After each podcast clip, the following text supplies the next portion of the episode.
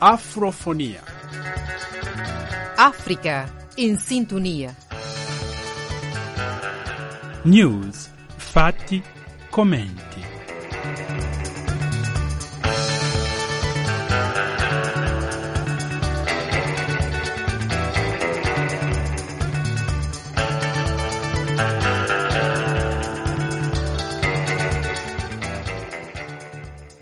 Gentili ascoltatori e ascoltatrici, a tutti e a tutte voi un cordiale saluto di pace e bene e di una buona e serena domenica. Con voi oggi al microfono Filomeno Lopez.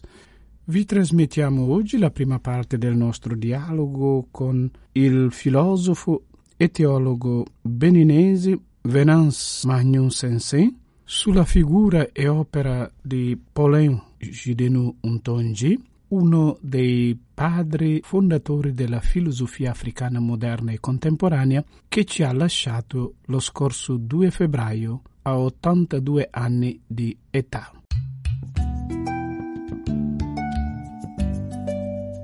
Minje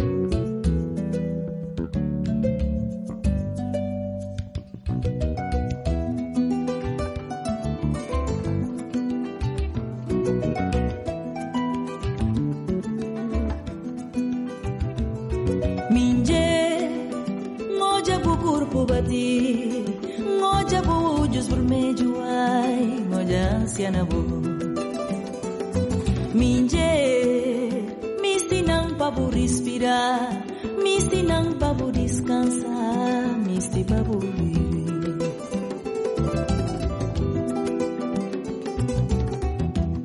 Misina notis di turbada, misina notis ma medunyo, misti ojao kuna lutar. Ma cugito tem que lutar, sem vingança buna venci.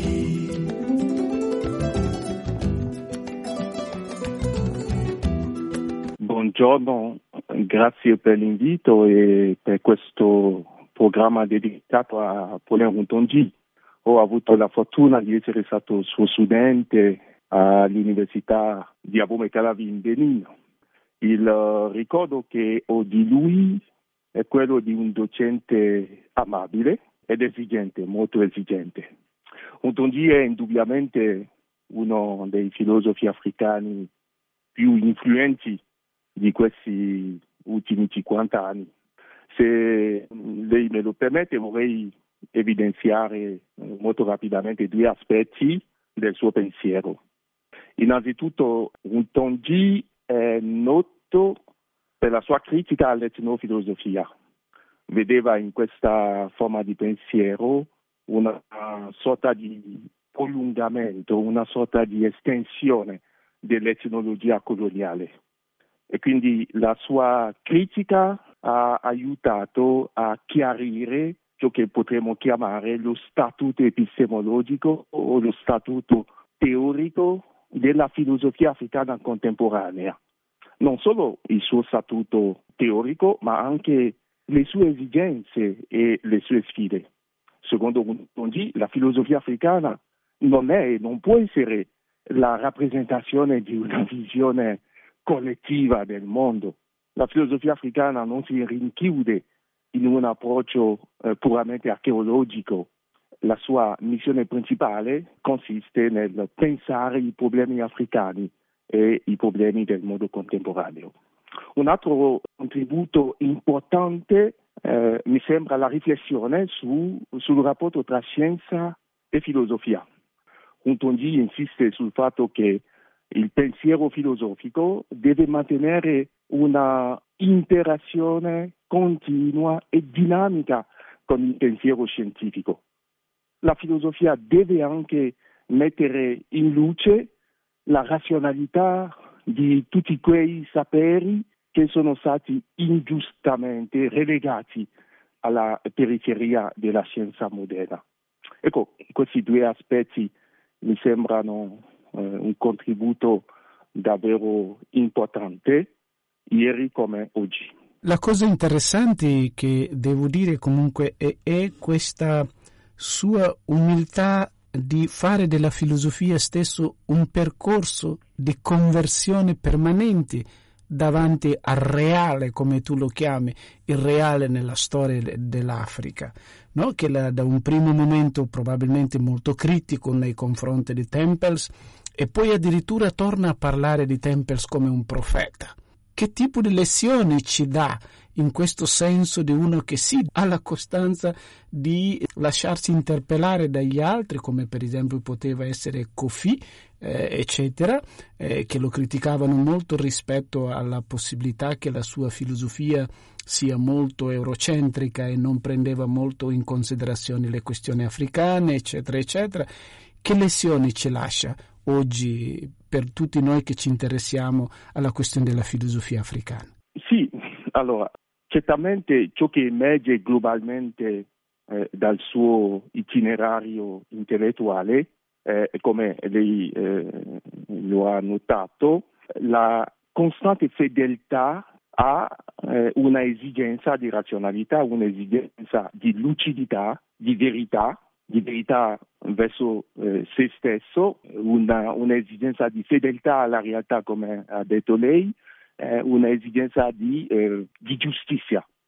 Ma eh, vorrei comunque eh, rilevare un aspetto della recessione di Utongi. Alcuni infatti eh, parlano di una certa eh, conversione di, di, dell'autore, soprattutto nella seconda fase del suo itinerario. Personalmente non condivido questa lettura. Mi sembra un'interpretazione un po', un po' frettolosa, un po' riduttiva. A mio parere ci sono due errori in questa interpretazione e tutti noi che abbiamo studiato un Tongi eh, siamo stati un po' influenzati da questa lettura. Allora, il primo errore consiste nel fare della critica all'etnofilosofia l'asse centrale, il punto di partenza del pensiero di Guntongi. In realtà, il suo pensiero, sin dall'inizio, è attraversato da eh, una riflessione su ciò che uno dei suoi lettori ha chiamato recentemente la geopolitica dei saperi. È in questa geopolitica che bisogna collocare la critica all'etnofilosofia. Il secondo errore consiste nel considerare appunto come contraddittori i due momenti del suo pensiero, il momento della critica all'etnofilosofia e il momento della cosiddetta riscoperta degli antichi saperi africani. In realtà i due momenti non si contraddicono, possono essere eh, letti come due fasi di uno stesso movimento, di una stessa lotta. Da una parte la lotta contro ciò che Rontongi stesso chiama la logica dell'estroversione culturale e dall'altra parte la lotta contro la marginalizzazione o la periferizzazione del corpus scientifico africano. Ecco, mh, mm, tenevo a, a sottolineare questo aspetto, no? Io eh, concordo perfettamente su questa lettura eh, del fatto che sul fondamentale non, è, non, ha mai cambiato, anche lui parlando con lui molte volte, anche lui era di, di questo avviso, quindi questa felice espressione di eh, geopolitica, no? De, della riflessione filosofica che probabilmente non abbiamo mai fatto tanto e io la condivido molto e in questo senso in effetti, eh, qui lo dico per sentire anche il suo parere, mi sembrava proprio molto nella eh, nella linea di ciò che Cekanta Diop eh, chiamava sulla necessità di eh, les humanités classiques africaines, ma a partire da una rottura epistemologica. E io credo che io vedevo più eh, un Tongi in questa prospettiva non? e in questo anche trovavo molto la consonanza quasi lo stesso con lo sforzo fatto anche da Cabral rispetto alla questione della cultura. Non so, è più o meno. Eh. Sì, sì, eh, condivido pienamente eh, questa sua eh, analisi. Eh, lei ha citato Sheikh Diop, oggi eh, è il, il, 7 febbraio e quindi il 7 febbraio ricorre l'anniversario della morte di questa grande figura del pensiero africano. Allora sì, certamente l'interesse di Untongi per i saperi antichi dell'Africa ha come finalità, questo interesse ha come finalità in realtà la, la riappropriazione critica di questi saperi in vista di un rinnovamento della tradizione scientifica africana. E Runtongi ha sempre ribadito eh, il ruolo importante che eh, i filosofi africani eh, devono svolgere in questa riappropriazione critica e in questo rinnovamento della tradizione scientifica africana. Nel 1963, per esempio, dice, eh, ha, dei, ha, scritto in uno dei suoi articoli che la filosofia africana non può essere separata dalla scienza africana. Eh, lo cito testualmente. La filosofia africana non può essere separata dalla scienza africana. Ed è proprio qui che il suo pensiero riecheggia quello di Sheikh Anta Diop. Tutti e due hanno ribadito la necessità di un rinnovamento del pensiero scientifico africano a partire dalle sue stesse radici. E direi che da quest'altra parte la sua permanenza a questo problema di eh, filosofia e scienza che dialogano insieme c'è anche la posizione per esempio di eh, Marcientoa che include la questione della tecnica, ma eh, in questi anni come hai vu- visto secondo te che noi abbiamo non preso sul serio eh, questa, questa dimensione del dialogo tra filosofia e scienza e la, la, la tecnica a partire dal contesto, come diceva Paulin Tongi, eh, di un dialogo entre les africains, no? interno a quello che abbiamo, quindi anche i saperi endogeni, eccetera, eccetera. E perché mm. eh, um, Omotunde dice che probabilmente quello che noi abbiamo preso meno sul serio finora è la dimensione della tecnica. Eppure eh, Marcientoa, eh, rispetto a quello che già dicevano sia Cecantadiop sia Ontongi, lui insisteva sul tema della tecnica, senza ovviamente entrare poi nei particolari come lei ben sa. Sì, certamente c'è, c'è, stata questa sua attenzione costante no, al rapporto tra eh, filosofia e scienza e eh, bisogna collocare dentro questo rapporto anche la questione della tecnica, eh, perché ecco, la, la, la, tecnica, la, tecnica, è l'altro versante, diciamo così, eh, de, della scienza.